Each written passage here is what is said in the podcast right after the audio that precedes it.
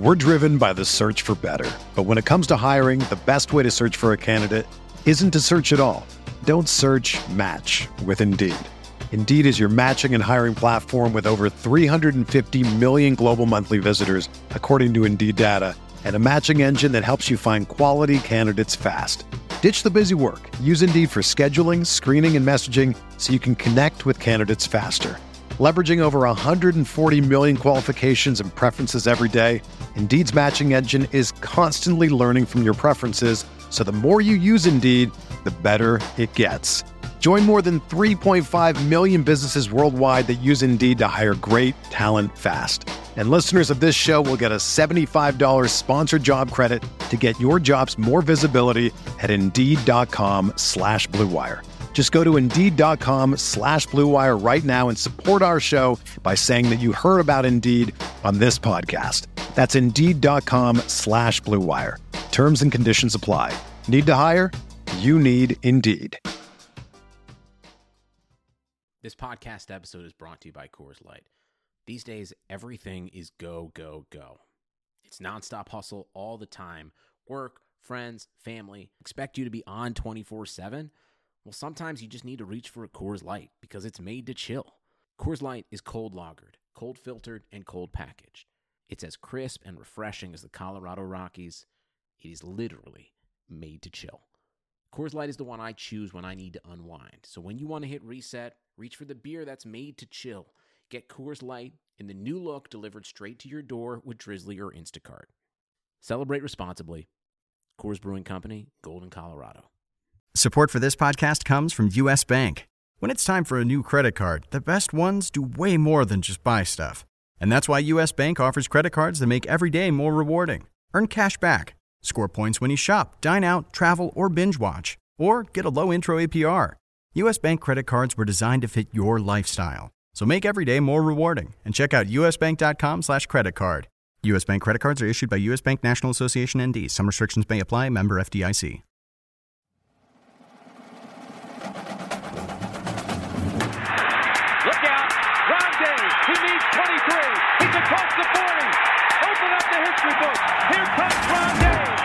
What kind of mythical powers does a sun devil have? We got to consider that. 16 yards out. It's embarrassing, but we are who we are. We're not a very good team, but we're three and one somehow. And we got all the voters fooled, thinking we're pretty good. Jaworski Lane at 275 pounds showed a heck of a lot of athletic ability. Welcome to another edition of the RotoWire College Football Podcast. It is Thursday, November 5th, week 10 is nearly upon us.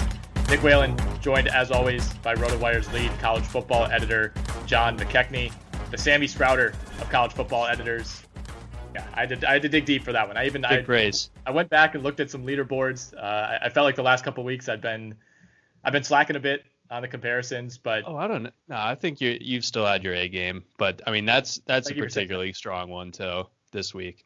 yeah, I, one of these days I'll compile a list of of guys who like I was fully convinced were going to be the next Jerry Rice or the next Jim Brown, and just never quite ended up panning out. Like back, you know, back in that day, like Sammie Stroughter was playing when we were in like seventh grade, maybe sixth grade even, mm-hmm. and at that point you're not really looking at it from an NFL perspective.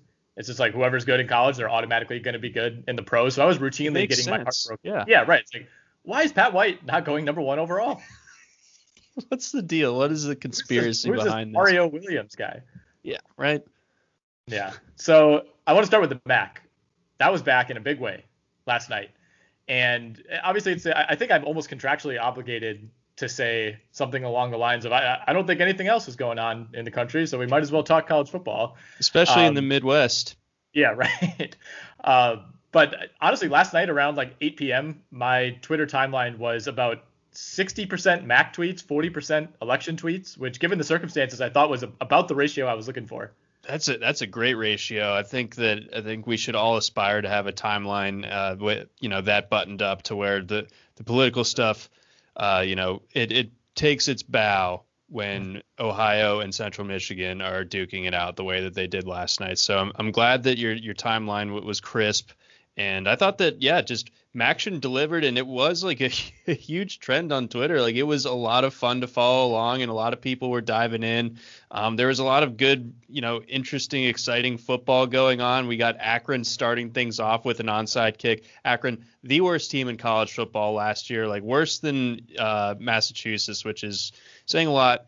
Um, they look like they haven't gone anywhere since since then. So that was tough. Uh, you know, nice little 58 to 13 loss at home to to get a reality check to start things off. But you know, otherwise around the league, you know, Jaret Patterson is is kind of considered the best player in the MAC as far as his uh, as far as like fantasy is concerned, at least. Mm-hmm. And uh, he picked up right where he left off. It looked like Western Michigan's going to have a really fun offense this year. Again, Akron not the not the toughest challenge. Ohio will have an interesting uh, quarterback battle. Armani Rogers, the former UNLV quarterback, versus Curtis Rourke, the the brother of Nathan Rourke, who's been running it at Ohio for a few years now. Looks like Jim McElwain's got the boys going at, at Central Michigan. So I mean, you know, he's pretty far away from Sharks, so he can really focus on coaching. And uh, yeah, that, those are kind of my, my biggest takeaways from the from week one of Mac. Yeah, I mean, we had three one-score games. There were there were five games going on, or six games, excuse me, simultaneously last night, and three of them were one-score games, and the other ones were all just like peak action type of games. You know, like it, there's just a, a, certain type of football that's being played.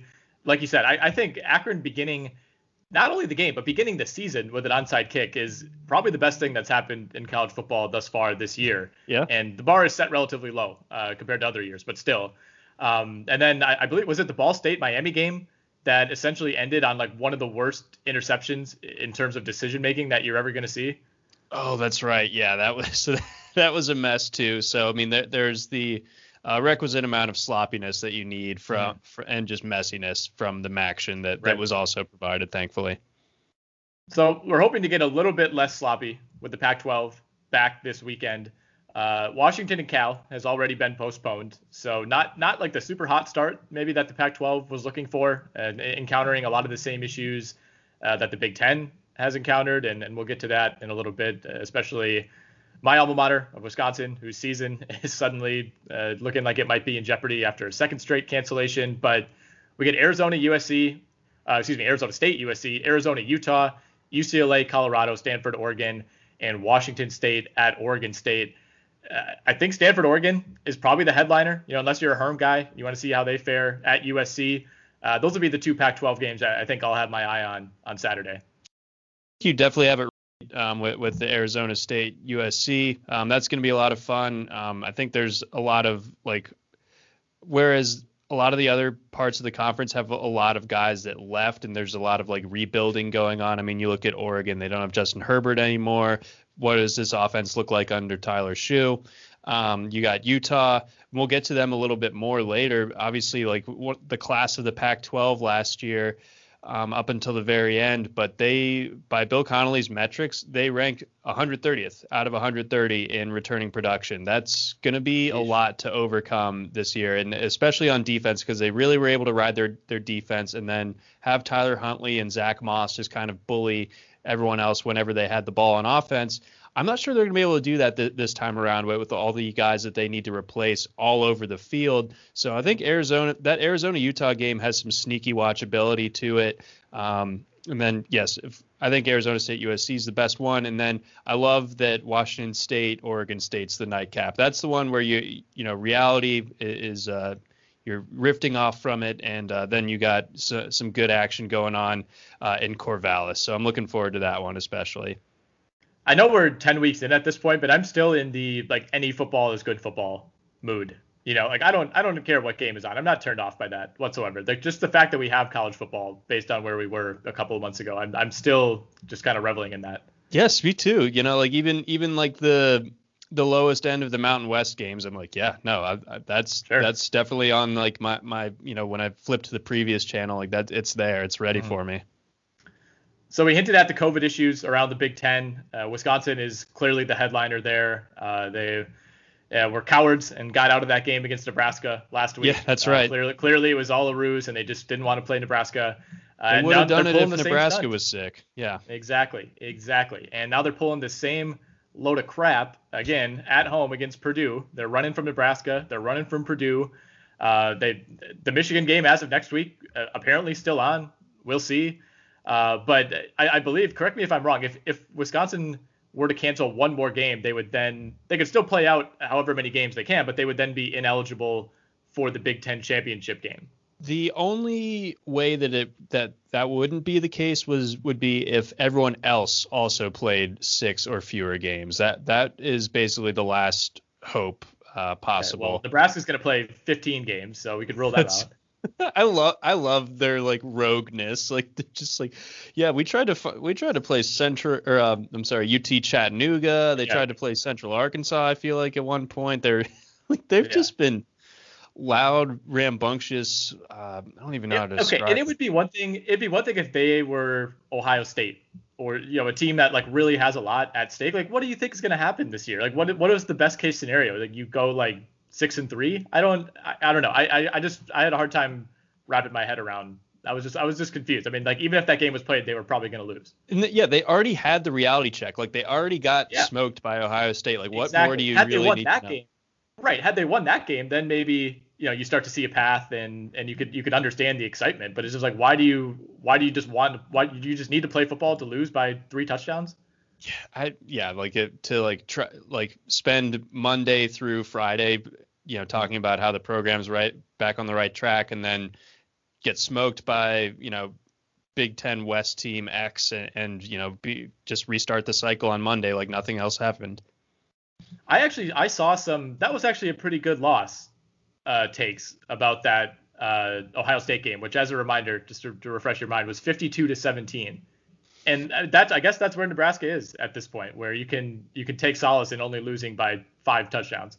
Right, and and there was uh, that article that that I quote tweeted from the week leading up to that game, where it's like it, you know, how about Ohio State, you know, starts to have a respectful relationship with Nebraska. It's like why why would they bother even noticing you guys, let alone re- like have some sort of respect? like what does Penn that State mean? has earned their respect. The score up, yeah, right. uh, so Minnesota will be without its defensive coordinator this week. Uh, you know, was he there last week? Uh, yeah, where I was. Somebody had to say it. Um, and I, this might be a good thing. I think that's the other line that I have to sneak in there.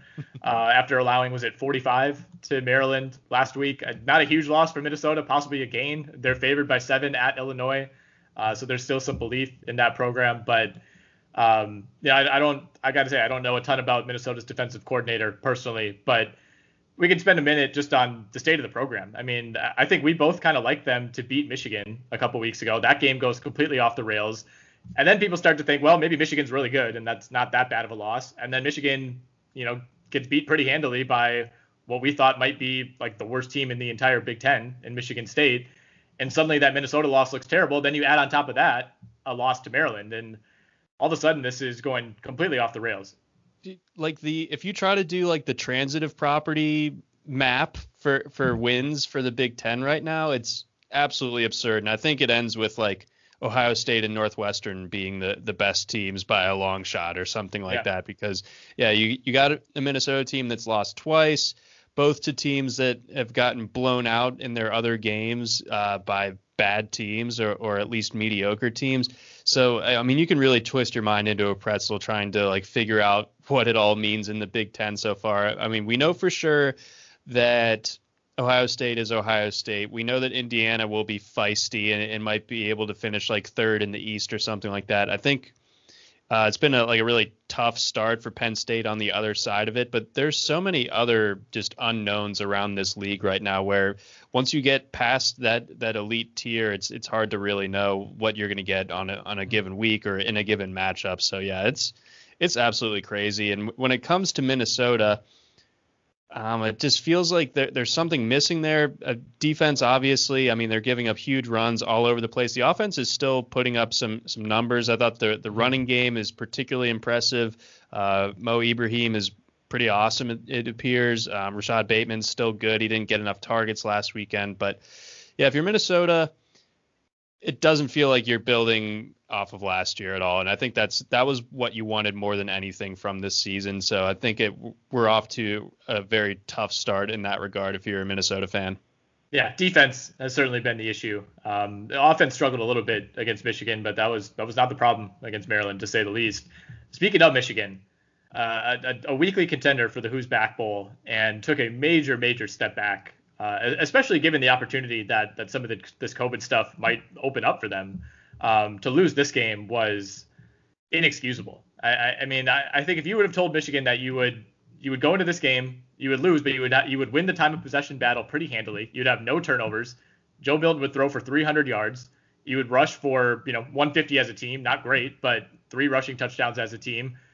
I, I think you would just wonder how it happened, and I feel like that's kind of where we're left. You know, this this seems like one of those games where it would just have to be a disaster scenario for Michigan, where you're you know, there's just some sort of breakdown. You know, you have some kind of. I'm thinking like that uh, Rams Dolphins game last week, where like all of the metrics say the Rams were the better team, but when you have 80 yard fumble touchdowns and you're fumbling on the one yard line, like the, mm-hmm. the game just has a way of of getting away from you, and that's not like Michigan just straight up got outplayed. It, was it was just a really weird weird game, and it just felt like a, a slow bleed out till the end. And you know, obviously they only lose by three, but this is a game where you just you can't lose by any amount. There's there's no there's no such thing as a good loss in this scenario.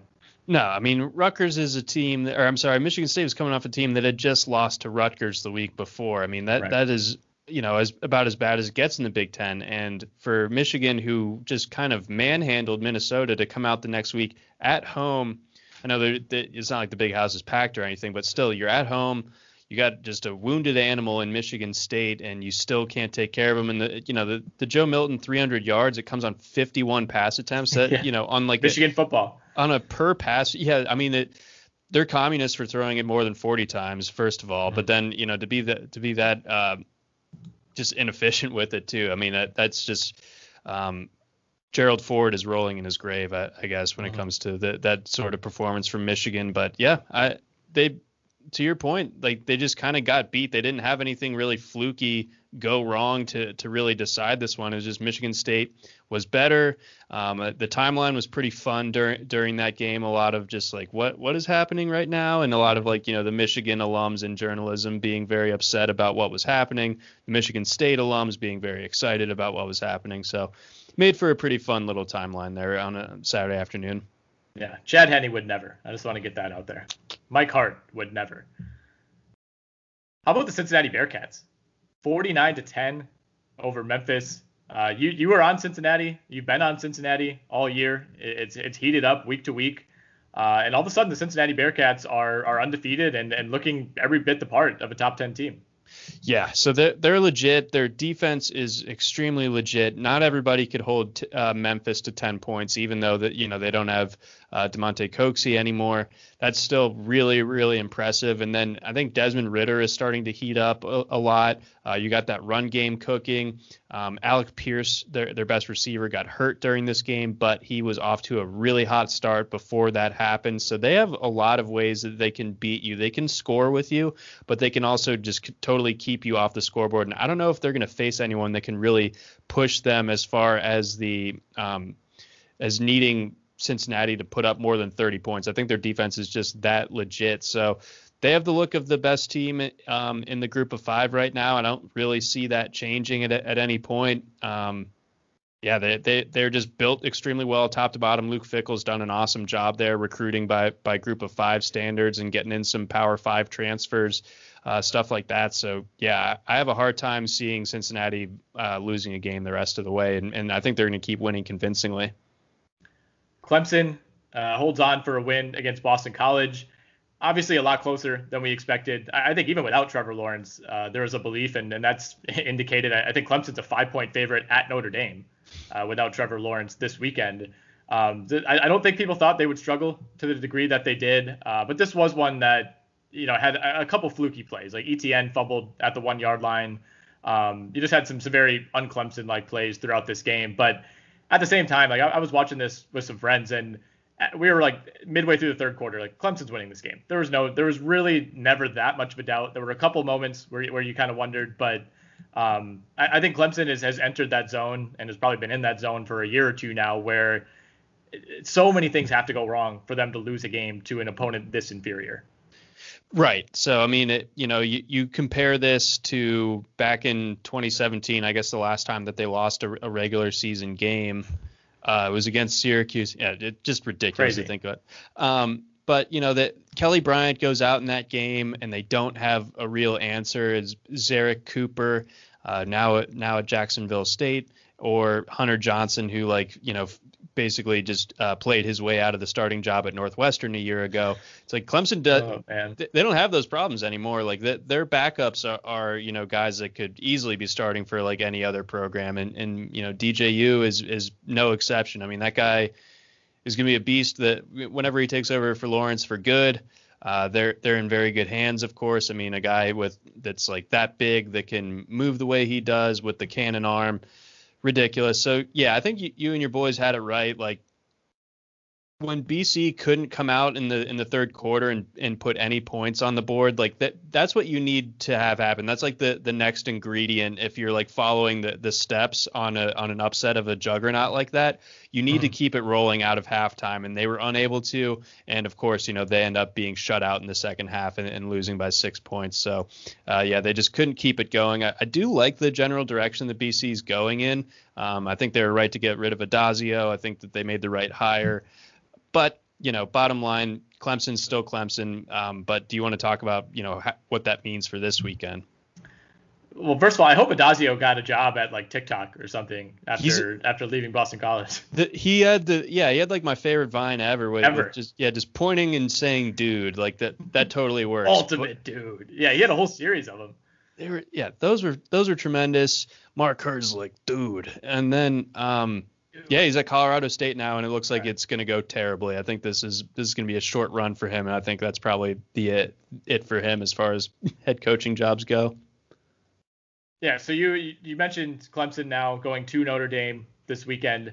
This feels like one of like Notre Dame has been in this exact situation so many times over the last few years, and they've almost always come up short in these games. But this is yet again a, another major opportunity, even in a season that that will ultimately maybe have some asterisks. I mean, when you're talking about Clemson being without the best player in the entire country, that certainly changes things. But in some ways, is it almost fair to say that this makes it a better game? Like I, I love watching Trevor Lawrence. If you're Clemson, you obviously want him on the field. If you're ESPN broadcasting this game, you want him on the field. But I, I think with Trevor Lawrence, this ends up being one of those games where there's a lot of hype. Maybe it's close for a quarter, and then Clemson pulls away.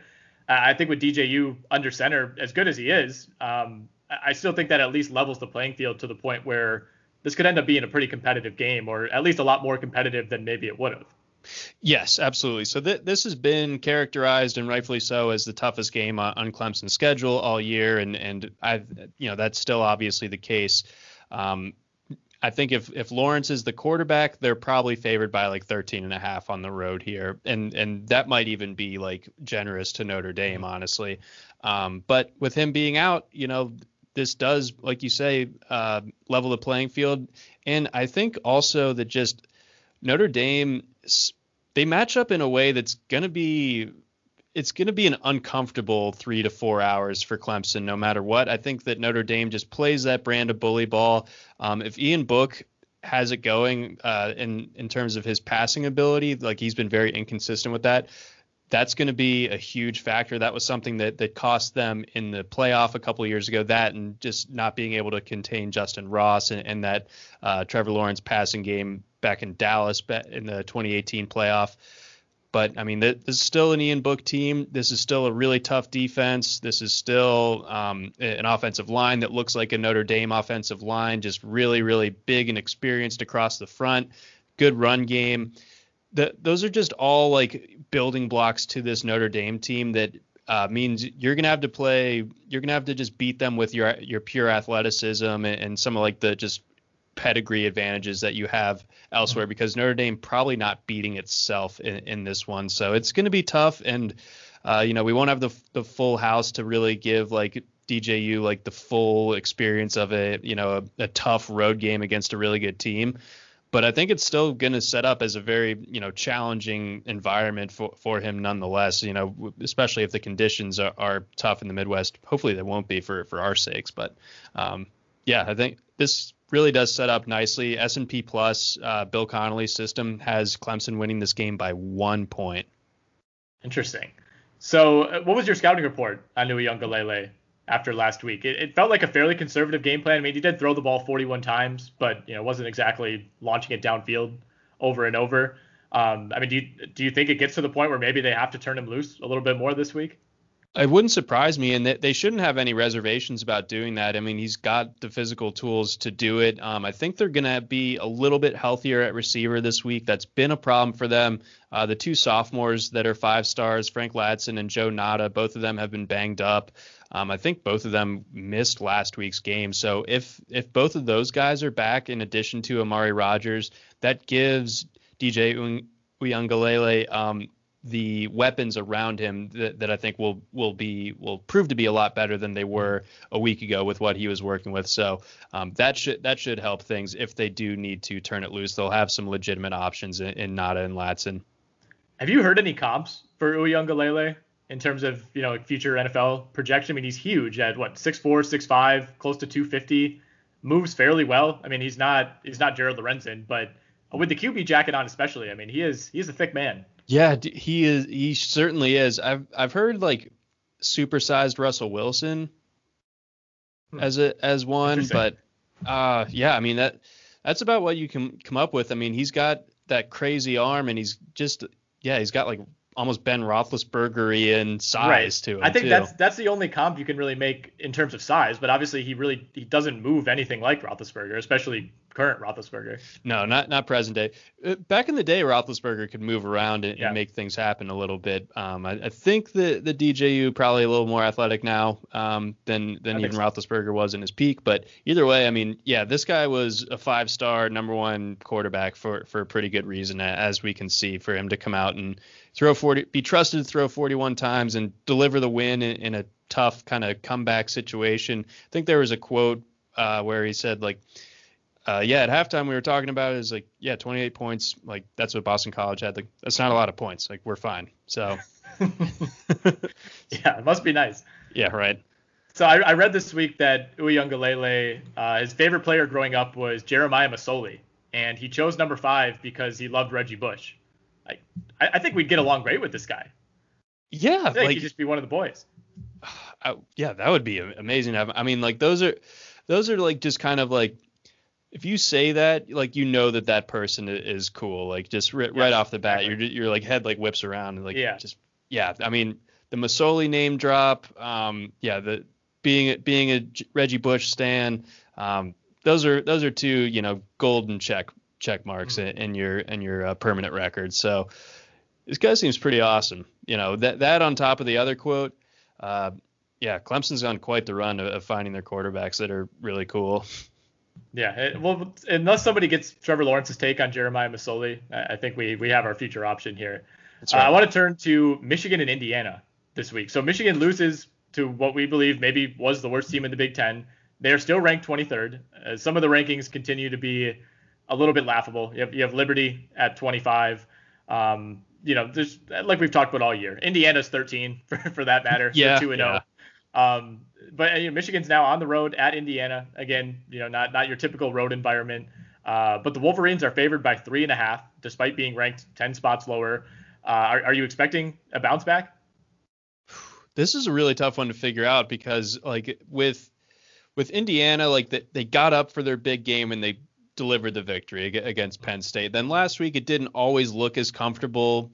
Um, but it, you know, you still felt like very strongly that they were going to be able to beat Rutgers. Like Michigan, we talked about them last week, and you know we were off them coming into the year, and then they dominate Minnesota. We don't really know what that meant yet at the time with how bad Minnesota ended up proving to be. So how impressive is it that they were able to bludgeon Minnesota? I don't know, and then they they lose to Michigan State. So I don't know which Michigan shows up here.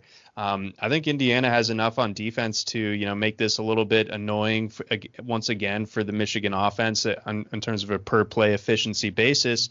So Indiana right now, I'll take them to, to win this game. I mean, I just think that Michigan is, is good, but not great. I don't think that they're going to have like that crazy talent advantage. I mean, they're they're closer, I think, to Indiana than Penn State was in terms of like a you know who's on the field, Jimmy's and Joe's type of thing. And I think Indiana's better coached and playing better. So I mean, th- those are all factors that make me say like, you know, let's go Hoosiers. Please say Jimmy's and Joe's much more often. That that brings me back to like my high school football coach. Like I, I absolutely love that kind of language. So if we could institute maybe like a one over under one and a half Jimmy's and Joe's per episode, that would be ideal. Okay, all right. Well, we'll try to work it in without it, feeling forced. But yeah, I mean, it felt good right there, especially when you're talking some some Big Ten matchups, Jimmy's and Joe's. It makes sense. Yes. All right, so we got BYU and Boise State tomorrow night on Friday. I think we need to start talking a little bit more about Zach Wilson, who, you know, if you follow college football, you know he's he's kind of been building a name this year, um, and you know had had a decent uh, year uh, as a sophomore, but coming back as a junior, completing 75% of his passes through seven games, 19 touchdowns, only two picks, uh, threat to run the ball as well. He's got seven touchdowns. That's more than the previous two years combined. Um, you know, and we'll, we'll talk about Heisman odds in a little bit, but he's lurking. Mean, I, I don't think he's going to win it, but you know, he's he's fourth behind Mac Jones, Justin Fields, Trevor Lawrence, and he's tied with Kyle Trask at, at 33 to one. So, I, I mean, based on what could happen with some of those top guys, I, I don't think that's the worst bet. But um, I, am more interested about how you view him or what you've heard about him as a potential NFL prospect. I mean, he, you know, coming from a smaller school, you know, especially BYU, you, you kind of have a certain reputation, but he has the size. He's 6'3", he's 215. Obviously, the numbers are there. I mean, is there a chance that he maybe ends up challenging a Trey Lance for for that QB three in the 2021 draft. That yeah, that's the important jumping off point. Like I don't think that he's going to enter the the Lawrence and Fields um, tier, but I think that we've seen that tier just completely close off. I don't think anyone is challenging that. So the the next question is, you know, what does three through five look like? I would argue that no quarterback has made himself more money this year than Zach Wilson. I mean, it's just been absolutely automatic from him. Like you said, completing like 75% of his passes at a crazy high YPA. Uh, the 19 to 2 touchdown to interceptions. Uh, that's insane. 11.1 YPA. Really impressive to to keep that up over the course of an entire season. Um, basically, up until like Baker Mayfield's Heisman season, like quarterbacks weren't doing that o- over the course of an entire year. Now it's a little bit more commonplace to average over 10 more yard, or 10 yards per attempt, but still really difficult to pull off. He's if you watch the film, like he's very creative, like he can move around, extend the play. He's got all the like the arm strength and all the like the the Mahomesian arm mm-hmm. angles and and stuff to to uh, kind of you know he can flick it sidearm if he if the situation calls for it, and he can still get the ball down there. So I mean, uh, Richard Johnson uh, has uh, works at ESPN has been all over Wilson for a while. Called him like the Mormon Manziel.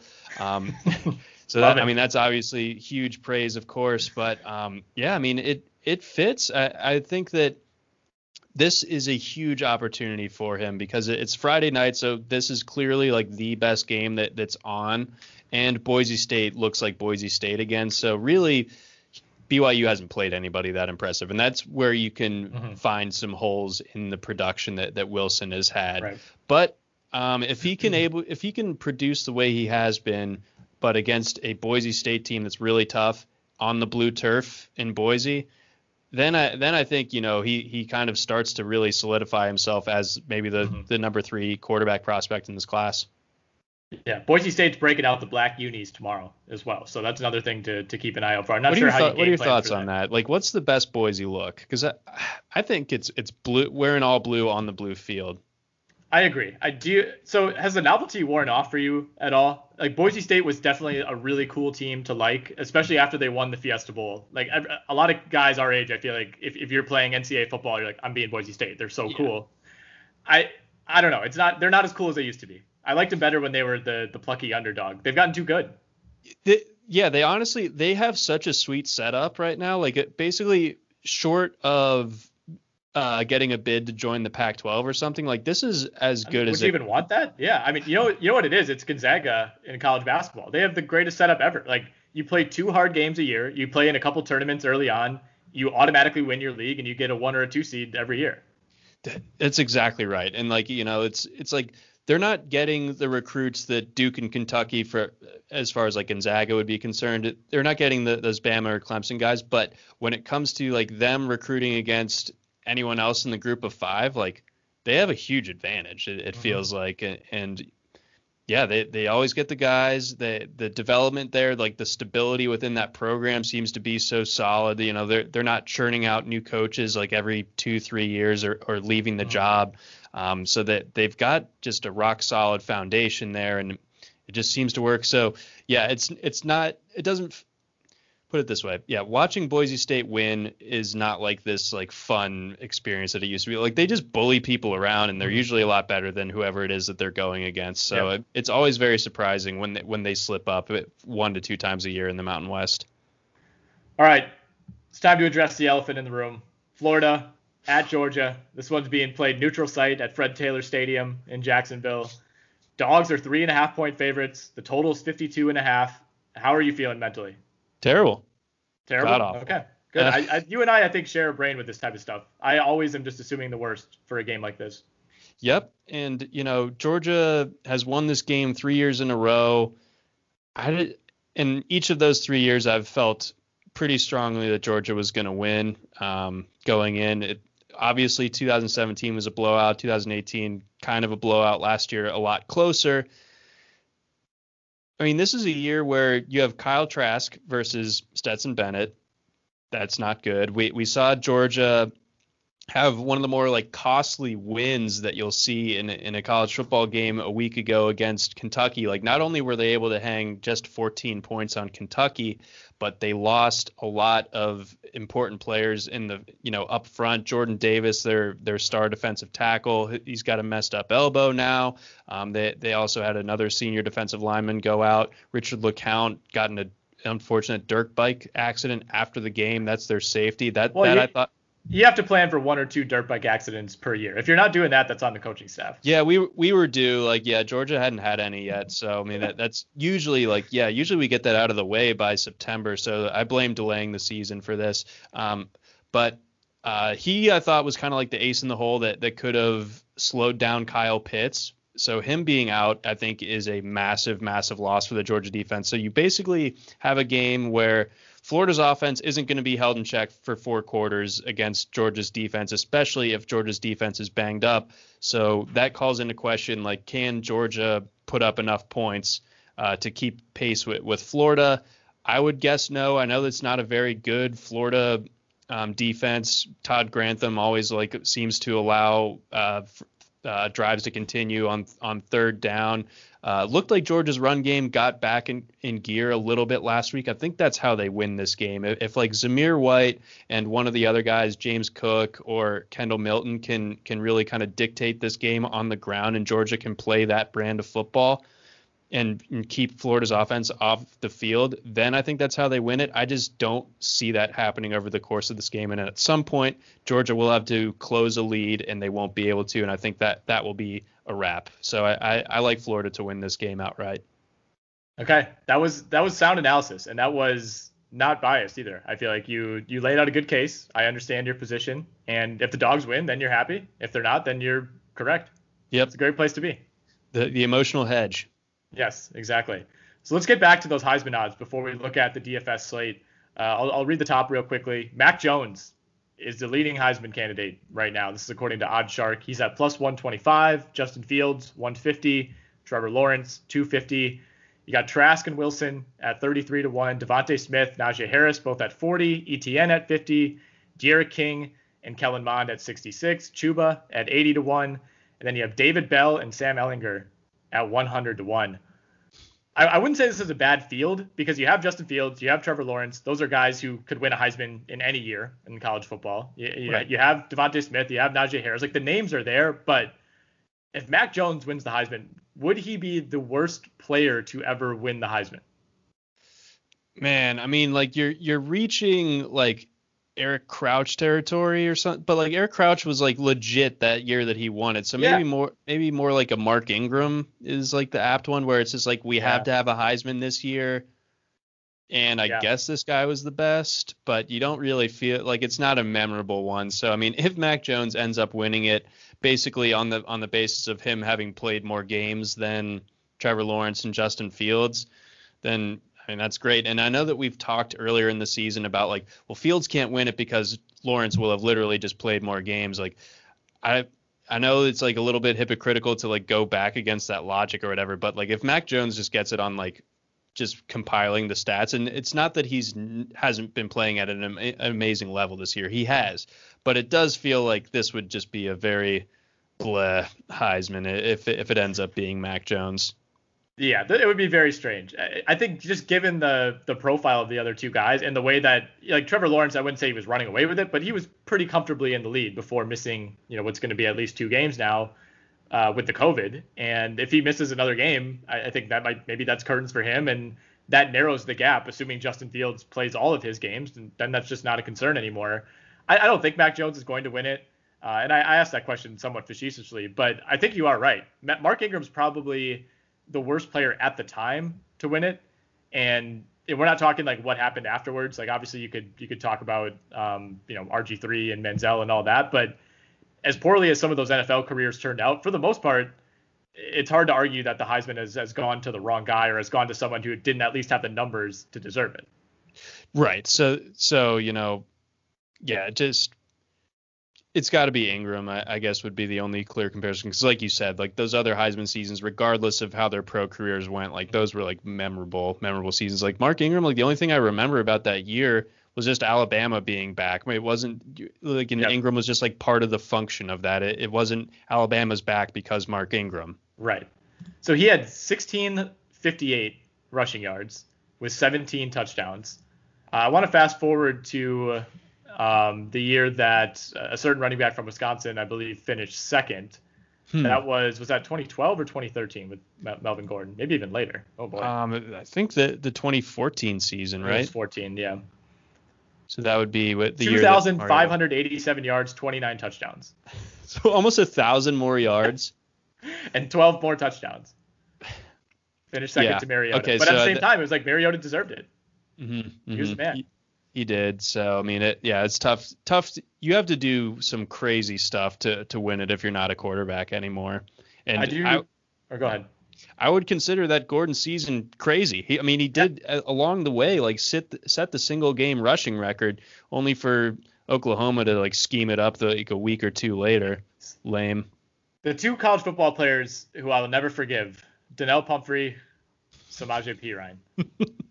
and Perine still bouncing around the NFL. I feel like I saw some team claim him or move him up the depth chart he's, this past He's week. on the Bengals with Joe Mixon, so it's OU all over again. Just I cringe every time I hear both of those guys' names. Uh, so going back to that 09 Heisman voting, this was a brutal field, and it's pretty easy to understand why Ingram won it. And he only won it by 28 total points. Oh. He, he only had five more first place votes than the second place finisher, Toby Gerhart. That was the year. Okay, yeah. Yes. Putrid. Yes. So it was Mark Ingram in order, Toby Gerhart, and then a very close third, Colt McCoy. All three of those guys were separated by less than 200 total points. Fourth, Ndamukong Suh.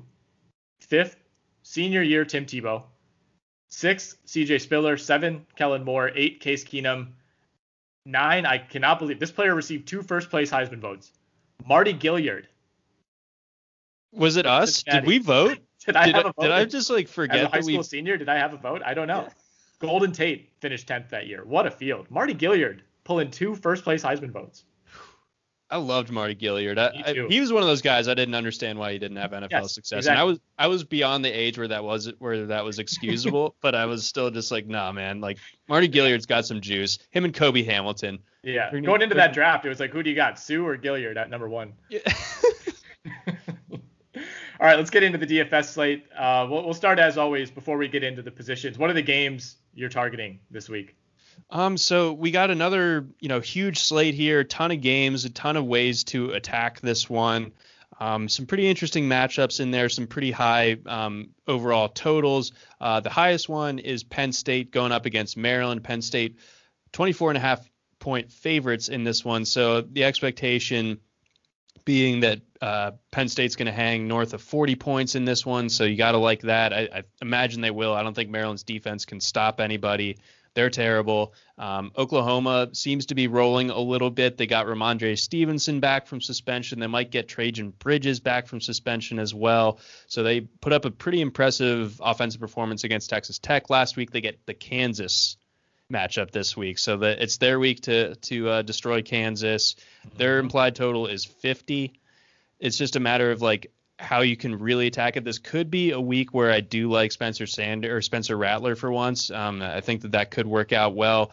Although the question always being like, you know, how many how many points, how many throws is he going to need to make before you know Lincoln Riley empties the bench? Um, This is like a comical money line of minus twenty thousand. sure, sure. I'll sprinkle. I'll sprinkle a little bit on Kansas there. Um, what else we got? Uh, UNC Duke, I think, has a pretty you know interesting uh, setup. That one, 63 and a half is is the over under in that one with a much closer um, spread than than say the Penn State Maryland or the Oklahoma Kansas game. So that there you could get some points on both sides of that one. Um, TCU, Texas Tech, both of those teams have been really frustrating, but it still carries like a pretty high over under north of 60. Um, and Minnesota, they, they have an implied total of 34 and a half. So they, they're pretty interesting this week going up against Illinois. Illinois uh, seems to be pretty, pretty terrible once again. So um, th- those are the games that I think you can really uh, take a look at. And then as far as like the Pac 12, uh, you know, intro games, I like that Utah Arizona one. I like that USC Arizona State one. I think that there's a lot to like on, on both sides of those games as well. All right, so where are you looking at the quarterback position outside of Spencer Rattler if you do decide to go down that path? So yes, do like Rattler a fair bit. Um, I understand uh, the Sean Clifford love for this week because you know he is going up against Maryland. They do have that high implied total. He does run a lot as well. I think he had like 18 rushing attempts against Ohio State. I don't think he'll run quite as much, but I think he'll be a lot more effective on a per carry basis this week. So it's the problem is like if you want to use him and Jahan Dotson, the the wide receiver one for Penn State, who looks like a stud, you know, you're, you're sinking like almost 17k of of your salary cap into into a stat into a passing game stack where the game might not be that competitive. So I do worry about pairing those two, but I do like getting individual pieces of Penn State for this game a fair bit, and I probably will just for the hell of it. One Clifford Dotson uh, combo. Um, elsewhere, as far as the quarterback position, um, Kedon Slovis, again, the USC guy, uh, really impressive last year. We I remember us just being like, "Is this real?" Like every single Yeah. like Wednesday or Thursday, we would just like check in. It's like, yeah, no, apparently it's it's like still happening. He's still really good. Um, Spencer Sanders, similar boat. He, you know, he's healthy now. Looked pretty good last week. Had some turnovers though against Texas, but I like him a fair bit. And then a couple, you know, potential inefficiencies from this board have to do with that Utah Arizona game. So Jake Bentley, former South Carolina quarterback. We know that South Carol that Columbia to Salt Lake City pipeline. Uh, it's a you know it's just that was the logical next step for him. Of High course. speed rail between those cities. Absolutely. So yeah, I, I like him 6,500 against Arizona, and then Grant Gunnell is a guy who's a very very talented quarterback. Obviously was behind Khalil Tate uh, last year, but he followed Sumlin to a or to Arizona from A and M. He was a longtime A and M commit um, and was like a legit four star. So he's he really could be one of the best quarterbacks in the Pac-12 right now, and we just don't know it yet. He had one start against Oregon State last year and crushed it. And again, I would normally hesitate to use anyone against this Utah defense, but again, like Bill Connelly said, they're they are literally returning 27% of their defensive production from a year ago, which again ranks dead last in the nation. So um, I think this sets up reasonably well for the Arizona offense, especially if you know first game maybe Kevin Sumlin pulls out some tricks here. I think that Grant Gunnell at 5,900 could be, you know, not just a, a good way to save money, but a potential slate breaker, honestly. So we have kind of a weird setup at the top at running back with Muhammad Ibrahim uh, breaking five figures. He's at 10,000. And no one else is higher than 8,500. Is this a little bit of an overreaction to him carrying the ball 41 times for 200 yards and four touchdowns last week? Yeah, that was a great, and that that was his revenge game, homecoming game, because he went to Good Counsel, which is like, I don't know, half an hour, 45 minutes from Maryland's campus. Um, so he's got that out of his out of the way. So we, we don't even have revenge game narrative to, to go with. Yeah, sinking one fifth of, of your salary into one guy that, that's not going to catch passes, you need him to basically do what he did against Maryland, where he gets like the thir- 35 plus carries, he gets the 200 yards, he gets you the, the multiple touchdowns. That's the only way that he really is able to, to smash value. And even for as bad as Illinois' defense has been, I think it'll put up a little bit more of a fight um, that, than Maryland's did. So I think that that's it'll it'll keep the roster percentage down, and I think it would be unwise to completely fade someone that is getting that amount of work and has been that explosive. But at the same time, like you are going to have to get pretty creative with the way you fill out the rest of your lineup because again, like it, no quarterback even is 10k this week. So I mean, we're talking about the most expensive player on the board by $700. Like it, it just doesn't feel like a great way to go about it. But that's the only piece of the Minnesota offense that you really need need to have this week. Um, yeah, as far as that goes. Yeah, that's a little too expensive, I think, for my blood. Uh, anything in the middle to lower tiers? Um, so if I am paying up at, at, running back, I like Chuba Hubbard. He gets to go against Kansas State. Kansas State hasn't been great against the run this year, and Hubbard gets a ton of volume, so I like him a fair bit.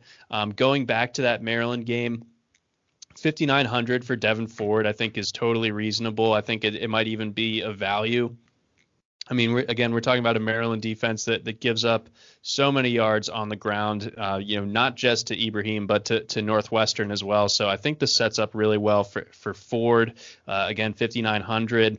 Uh, Rhamondre Stevenson was a slate breaker last Saturday. Once he got off a suspension for Oklahoma, he was min priced and just like dominated. So I like him a fair bit. You're not getting him at a discount. Um, maybe you could consider some of those cheaper Oklahoma running back options, be it TJ Pledger or um, Seth McGowan, because I think that there will be a point in this game, you know, midway through the third quarter or so, where Oklahoma's cruising so hard that they they go to like their secondary running backs, or maybe they want to give Stevenson a little bit more work because he had been rusty uh, coming off the suspension. So either way, love the Oklahoma run game this week.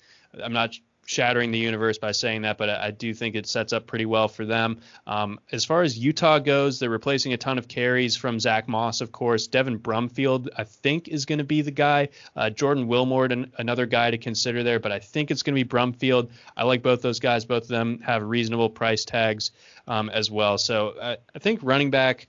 I'm not going not going super expensive here. I'll probably have one of a Chuba Hubbard or an Ibrahim or maybe a Javonte Williams, but otherwise just kind of keeping it in in the mid tier. And that, I think you can find some some nice bargains at receiver though. Yeah, and we, we have kind of a similar situation at the top at receiver with Jahan Dotson. You know, maybe a little bit of an overreaction to that big game against Ohio State last week. Uh, close to 150 yards, three touchdowns. He's now the highest priced receiver on the slate in Week 10 at 8,300. You got Tylan Wallace just below him at 79. Uh, Bateman, uh, maybe a chance to capitalize. He's a little bit lower, had a, bit of a down game last week. I think he's $500 cheaper compared to Week 9. He's at 7. Um, and then, you know, the Pac 12 guys, Amon Ra, St. Brown, Equanimeous' little brother, uh, coming off that huge sophomore year uh, at USC, obviously going to be their number one guy with Slovis. Is there a potential Slovis St. Brown pairing to be had? I like that pairing a lot, actually, and you, you don't really need to break break the bank to get there. And I think you can also, um, so St. Brown is is probably my my best um, play from like the sub 7K or just like from the, like the Pac-12 guys. I love that call. So using him with Slovis would be wise. Um, Drake London is another guy that that we're pretty high on at, at RotoWire. Just like I think he plays basketball for them too, or at least had a basketball scholarship from USC on top of uh, the football one. Was really impressive last year as a freshman. Kind of has like Marques Colston vibes to to his game a little bit, just like an oversized jumbo receiver um, who can dominate in the air. So I really like him. Um, one other guy, great name. Uh, you probably remember him from like last year, just like talking about crazy recruiting names. But like Bru McCoy, uh, oh, yeah. started out at USC, goes to Texas, now he's back at USC. He is very interesting. I don't really know the exact role that he'll be playing, but he's someone to keep in mind. Like if you need a, a near min priced dart to throw, I think that USC is going to be putting up enough points and and everything like that to where McCoy might work his way into it. And I think he, he's the type of dude that like only needs like one or two touches to to really like hit value. He looks like he's, he's looked like a man since he was like a sophomore in high school. I feel like he should go by bruh. Just one man's opinion. Bru's tight though. I mean, it is. I mean, it's a win-win, but you know, I feel like Bru was probably cooler throughout his life, and then the last couple years with Bruh taking off, you know, maybe maybe you think about a conversion. Um, thoughts on Kyle Pitts this week, who has been by far the most you know dependable tight end uh, in the country. You know, essentially functions as a receiver for them. Um, and it's crazy. Like the volume for him hasn't even been all that high. I mean, he had he had that huge game uh, against Ole Miss to, to begin the year with four touchdowns, like 52 DraftKings points. I think was that game. Um, but the last the last three games, he's only had 14 total catches uh, against Missouri, A&M, and South Carolina. He, he's still been you know extremely efficient with those catches. The yardage totals haven't been insane, but you know he does have three touchdowns over those games. I think what's encouraging though is that the targets have been there. Um, you know his his conversion rate on those targets isn't great, but he's being targeted you know, a, a, little over, I think, what, eight times per game in that span. That's right. So yeah, I, I like the Pitts call. Um, you know what, like I was talking about earlier with Richard LeCounte being out, I think that's a huge, huge advantage for Florida up the seams. Kyle Pitts gave this defense a lot of trouble last year. I think that like if they kept going to him as opposed to like Van Jefferson or or, or Grimes or someone like that, I think that you know maybe that game goes differently bottom line uh, that, than than it did. So I like Pitts a lot, and I think that the fact that like the the buzz is off a little bit because there are you know so many other um, big name pl- uh, receivers in this slate, and I think that we you know we don't have Kyle Pitts coming off of that nuclear four touchdown 170 yard game, so he's down at 6200. He's gonna see eight targets against a defense that that you know doesn't or a safety tandem that you know is is less than uh, full strength. I like Pitts a lot at 6,200. Yeah. Give me your favorite bets of the week, if you don't mind, to finish this out. Yes, um, I like Arkansas plus one and a half at home. The home Hogs going up again against Tennessee. Um, I think that they, uh, you know, Tennessee, Tennessee, they have a quarterback problem, and until they get their quarterback problem figured out, they're going to be liable to lose to teams that aren't as good as them. And I, I think that Arkansas fits that mold. I think uh, Sam Pittman hired both of the or crushed both of his hires with, with Briles and with Barry Odom on the defensive side. Um, they just are a well coached team. I mean that you know that Georgia struggle against them in the first half doesn't feel nearly as embarrassing as it did um, back in September. So like. Mm-hmm. I like Arkansas as you know the home home underdogs to to win that one outright. Um, if you if you're listening to this on Thursday, I like Wyoming uh, minus three against Colorado State. Wyoming very good, even though they lost their starting quarterback very early on in the season. I think Levi Williams can make it happen. So Xazavian Valladay, really impressive running back. They're just going to play bully ball against Colorado State, and I don't think Colorado State can do anything about it. And I also like UNC minus ten and a half against Duke. I know that UNC coming off the loss against Virginia, but man, like I mean that's a good team still. It's still Sam Howell, and this is a I don't think a very good Duke team. I mean Duke like took it to Syracuse once, but I'll I'll take I'll take the the UNC discount this week. I think that this game normally would be more like a 13 and a half. So 10 and a half is totally fine. UNC's had some weird games, uh, and Virginia obviously being one of them more so on the defensive end. Florida State, the offense struggled a little bit, but I mean, three of their last four games, you got totals of 41, 48, 56. So the offense is explosive, and you got a high total in this game as well. If the defense can just give you like a C plus game, I, I like where your head's at with that one. Yeah, exactly. That's all you need. Um, and Duke should be able to help that in its own right. I don't think Duke basically just has tempo on its side. They they can run a ton of plays. They did it against Syracuse, but if they if they get knocked off of that, which I think UNC will be able to, they don't they don't really have a ton of talent. So I, I think that UNC outmatches them pretty significantly there. And if this turns into a you know a track meet. I don't think Duke has the horses to keep up. Whereas UNC, like you said, the offense has mm-hmm. been clicking in recent weeks, so I like it a lot there. All right, man. Well, Wisconsin notwithstanding, this should be another fun week. I'll be praying for you uh, these next few you. nights uh, in advance of, uh, I, I, guess, not really the world's largest outdoor cocktail party, but I would hope not, uh, at least for this year. That would be that would be something, yeah. Um, but it yeah, wouldn't we, shock me either. no, at the same time, like maybe not the world's largest, but a large one nonetheless.